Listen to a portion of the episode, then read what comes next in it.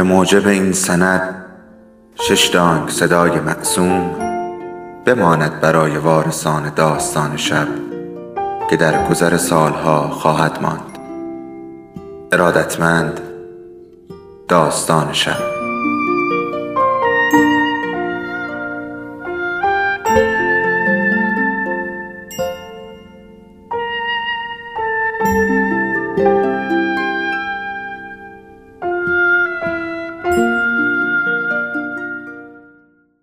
یکی بود یکی نبود. مجلس دوم. جانم برای شما بگه روزی از روزهای اواخر تابستون و اوایل پاییز میرزا اسدالله پشت بساتش نشسته بود و داشت روی لوح بچه مکتبی ها سرمشق می نوشت که راستی کن که راستان رستند و جور استاد به مهر پدر. و از این جور پند و اندرزها که هیچ شاگردی از معلمش و هیچ پسری از پدرش گوش نکرده و نه یک بار و دو بار بلکه سی و پنج بار. به قلم نستعلیق خانا و کشیده سینها هفت نقطه و بلندی دسته الفها سه نقطه و قلمش جرق و جروق صدا می‌کرد. آفتاب داشت میپرید و از دهنه در مسجد سوزی میومد که نگو و میرزا خیال داشت تا برو بیای نماز مغرب راه نیافتاده کارشو سرانجام بده و بساتشو جمع کنه و بره خونه. پسرش هم دم دستش نشسته بود و لوهای نوشته رو یکی یکی از زیر دست باباش که در میومد می‌گرفت روی شعله ته شمعی که وسط پاهاش روشن کرده بود تا زودتر خشک بشن. و گاهگداری که یکی دو نفری میومدن برن مسجد چون خیلی عجله داشتن باد میافت توی دامن قباشون و نور شم رو بیشتر کج و کله می‌کرد و یه گوشه لوح دوده میبست و قرقر حمید در میومد دو سه بار که این اتفاق افتاد میرزا صداش در اومد که پسر جان چرا اینقدر قرقر می‌کنی؟ پسرش گفت آخه بابا تو تا کی می‌خوای این لوح ها رو بنویسی؟ میرزا اسدالله کمرش رو راست کرد نگاهش رو از روی لوح برداشت و به آفتاب لب بوم مسجد دوخت و روی پوست تخت جابجا شد و گفت پسر جان من که آزار ندارم این همه قلم به تخم چشمم بزنم. تو حالا دیگه بزرگ شدی و باید سر از کار دنیا در بیاری. می‌دونی که این سرمشق های هم مکتبی های خود توه. اینها رو من عوض ماهانه مکتب برای مولاباجی تو می نویسم بگو ببینم می‌دونی اونهای دیگه چقدر ماهانه میدن؟ حمید منمنی کرد و گفت نمی‌دونم بابا اما گاهی جوجه میارن گاهی هم دستمال بسته. میرزا گفت لابد تو هم خجالت می‌کشی که چرا هیچ وقت دستمال بسته نمی‌بری هان؟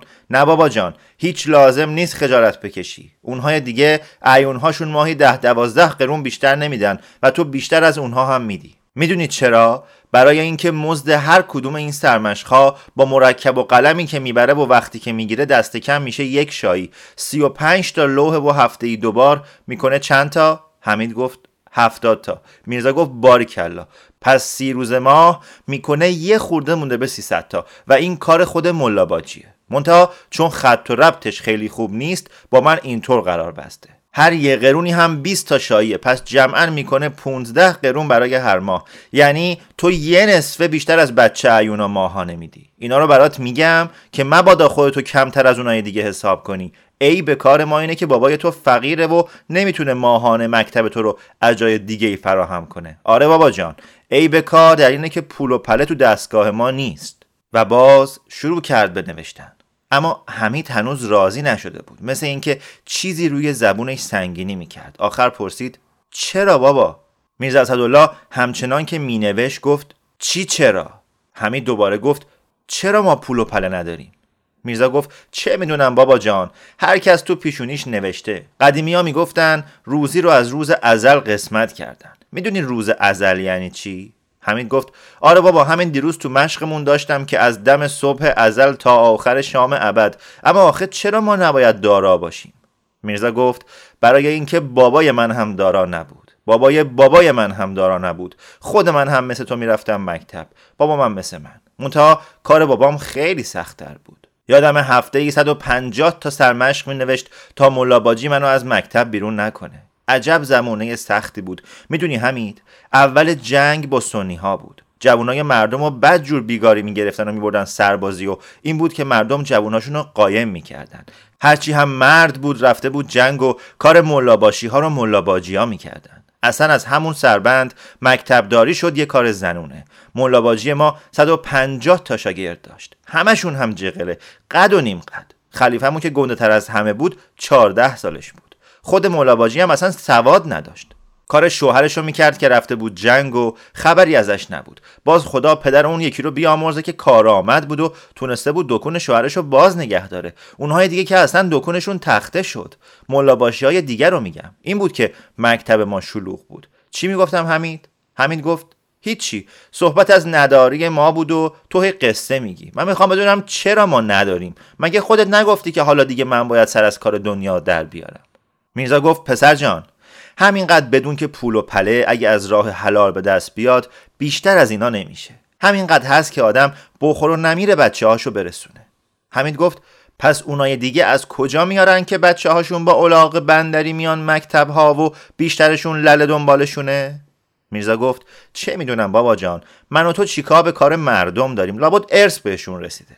حمید پرسید ارث؟ ارث چیه بابا؟ میرزا جواب داد ارث چیزایی که از ننه بابای آدم براش میمونه. حمید دوباره پرسید بابای تو برات چه ارسی گذاشته؟ میرزا که دیگه حوصلش سر رفته بود قوری زد و روی پوست تخت جابجا شد و چند تا لوحی رو که زیر دست داشت گذاشت کنار و خواست اوقات تلخی کنه. اما دلش نیومد. هر چی بود پسرش بود و می‌خواست چیز بدونه. این بود که آهی کشید و گفت حالا که می‌خوای بدونی پس گوشاتو باز کن. بابای من هم همین چیزا رو فقط یه دفعه برام گفت. آره جونم. بابای من همون چیزی رو برای من ارث گذاشت که من برای تو می‌ذارم. نه کمتر نه بیشتر. این وقت روز خدا بیامرزتش. روزی که می‌خواست بمیره صدا کرد و ازم پرسید پسر جان با این همه مکتبی که رفتی می‌دونی همه ی حرفای عالم چند تاست؟ البته من نمی‌دونستم. معلومه دیگه خجالت کشیدم و سرمو انداختم پایین. اون وقت بابای من در اومد گفت نه جانم می‌دونی. منتها نفهمیدی قرض من چی قرضم این بود که تمام حرفای دنیا سی و دو تاست. از الف تا یا. از اول بسم الله تا تای تمت. حالا فهمیدی؟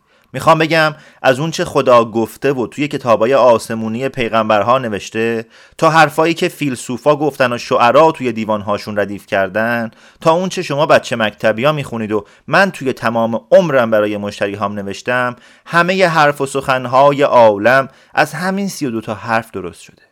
به هر زبونی هم که بنویسی ترکی، فارسی، عربی، فرنگی گیرم یکی دوتا بالا و پایین بره. اما اصل قضیه فرقی نمی‌کنه. هرچی فوش و بد و بیراه هست هرچی کلام مقدس داریم حتی اسم اعظم خدا که این قلندرها خیال می‌کنن گیرش آوردن همشون رو با همین سی و دوتا حرف می نویسن می‌خوام بگم مبادا یه وقت این کور سوادی که داری جلوی چشمتو بگیره با حق رو زیر پا بذاری. یادت هم باشه که ابزار کار شیطون هم همین سی و دو تا حرفه. حکم قتل همه بیگناه ها و گناهکارها رو هم با همین حروف می نویسن حالا که اینطوره مبادا قلمت به ناحق بگرده و این حروف در دست تو یا روی کاغذت بشه ابزار کار شیطون.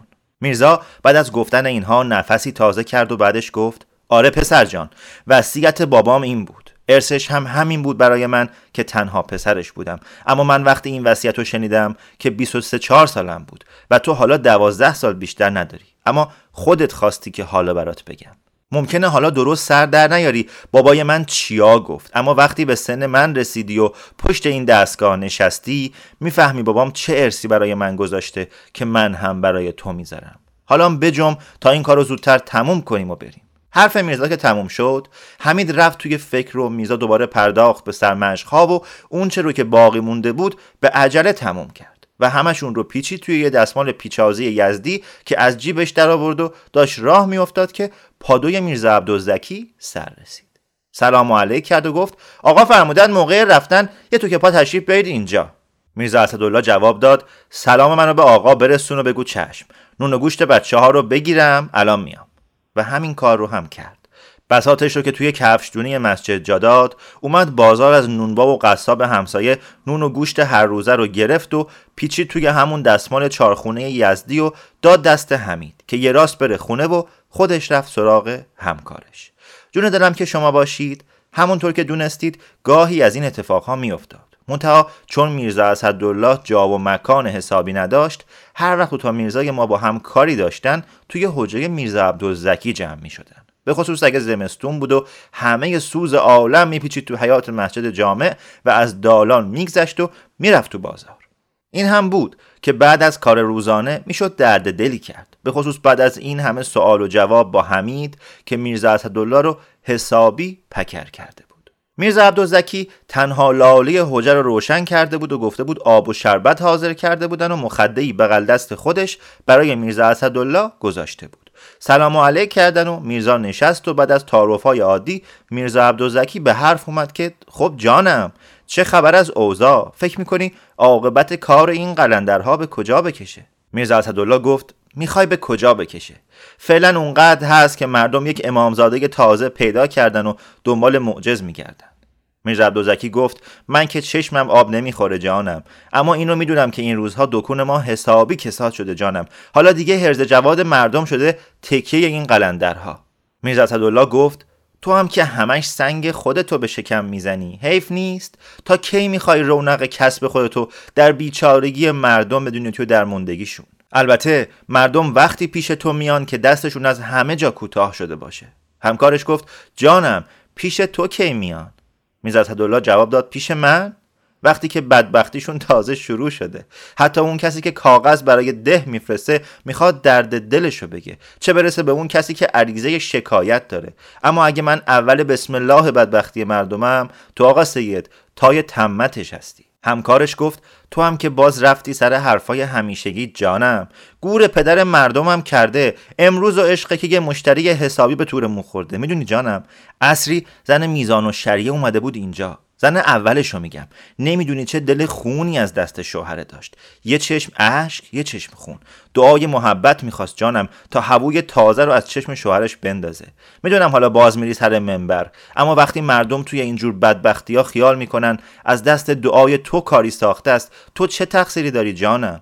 قرض تو که از کاسبی ما خبر داری. اومده بود و خبر خوشی برای ما داشت. میرزا اسدالله با تعجب پرسید برای ما؟ یعنی چی؟ میرزا دوزکی گفت یه دقیقه صبر کن جانم.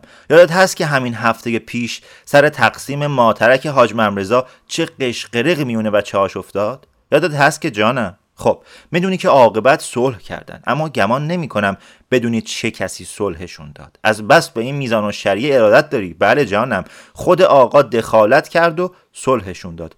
اما به یک شرط و مسئله اصل کاری همینجاست. به این شرط که سلس اموال حاجی رو وقف کنن. حالا فهمیدی جانم؟ اونها هم رضایت دادن.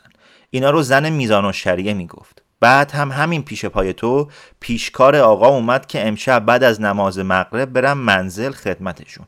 به گمونم می‌خواد من بلنشم برم سر املاک حاجی برای حد و حصر اموال و نوشتن صلحنامه و از این حرفا.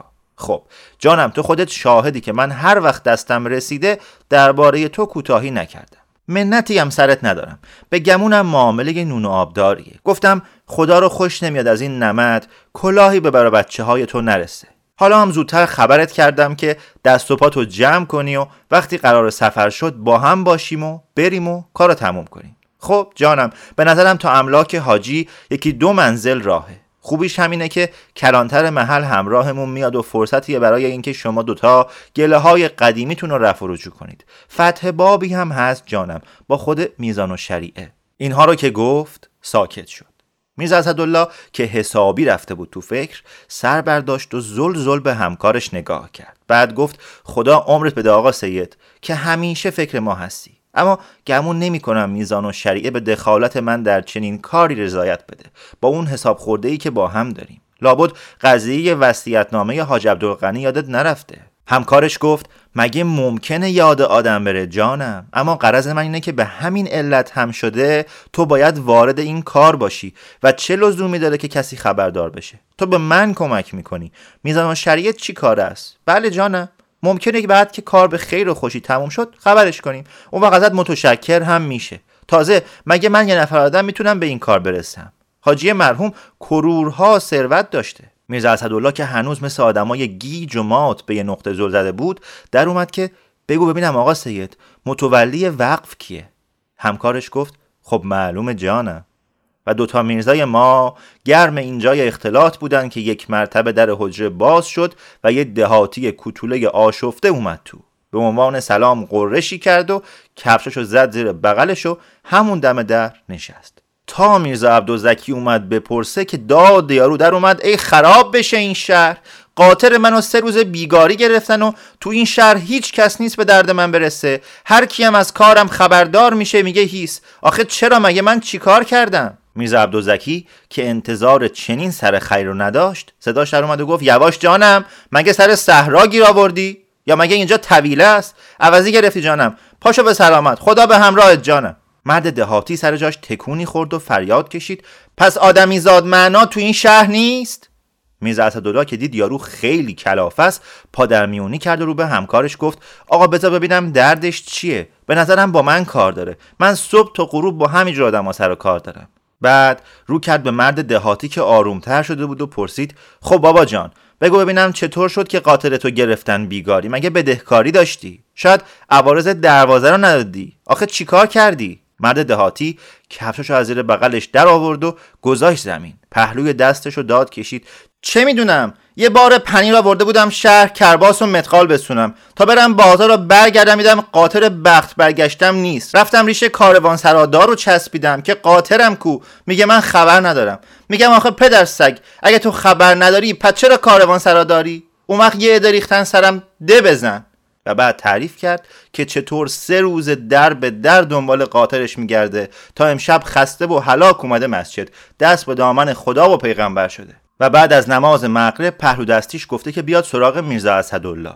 حرفاش که تموم شد میرزا اسدالله پرسید نشونه های قاتلت یادت هست؟ مرد دهاتی فریاد زد البته که یادمه چهار ساله که دارمش. میرزا گفت تا نشونه هاشو بدی یادت باشه که اینجا شهره. وقتی داد بزنی فورا می‌فهمن که دهاتی هستی. اون وقت سرت کلا می‌ذارن. عین خود شهری ها یواش حرف بزن. می‌دونی با پنبه سر بریدن یعنی چی؟ آها. حالا نشونی ها رو بگو. مرد دهاتی خنده ای کرد و پا به پا شد و گفت خدا پدر تو بیامرزه. ارز کنم به حضور با سعادت شما قاطر بخت برگشته من یک تیغ قرمز بود. دومش هم کل بود. یه خال جوهر میون پیشونیش گذاشته بودم. دیگه ارز کنم یک گوشش هم سوراخ بود گوش چپش. وقتی کره بود خودم سوراخش کرده بودم. سم دست راستش هم شکافته بود. دیگه ارز کنم بس دیگه بابا قاطر شاه هم اینقدر نشونی نداره. هر دو همکار خندیدن و میرزا اسدالله گفت سمشو که لابو تا حالا برات تراشیدن. شاید نعلش هم کرده باشن اما نشونی های دیگر رو نمیشه به این زودی عوض کرد. گفتی سه روز پیش گرفتنش؟ خب حالا بگو ببینم پنیرها رو چیکار کردی فروختی یا نه؟ دهاتی گفت ای بابا تو هم که اصول دین می‌پرسی من سه روز از قوت و غذا آفدم بلا نسبت کدوم خریقاته رو ول می‌کنه بره دنبال فروش پنیر؟ میرزا الله گفت خب حالا تا من عریضت رو بنویسم با این آقا حسابی خوشو بشکن که صاحب دکونه و ما هر دو مهمونش هستیم. و اون دو رو به حال خودشون گذاشت و پرداخت به نوشتن عریضه شکایت مرد دهاتی.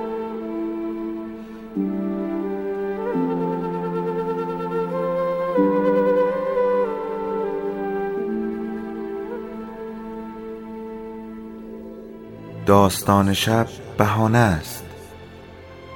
برای با هم بودن دور هم نشستن شنیده شدن.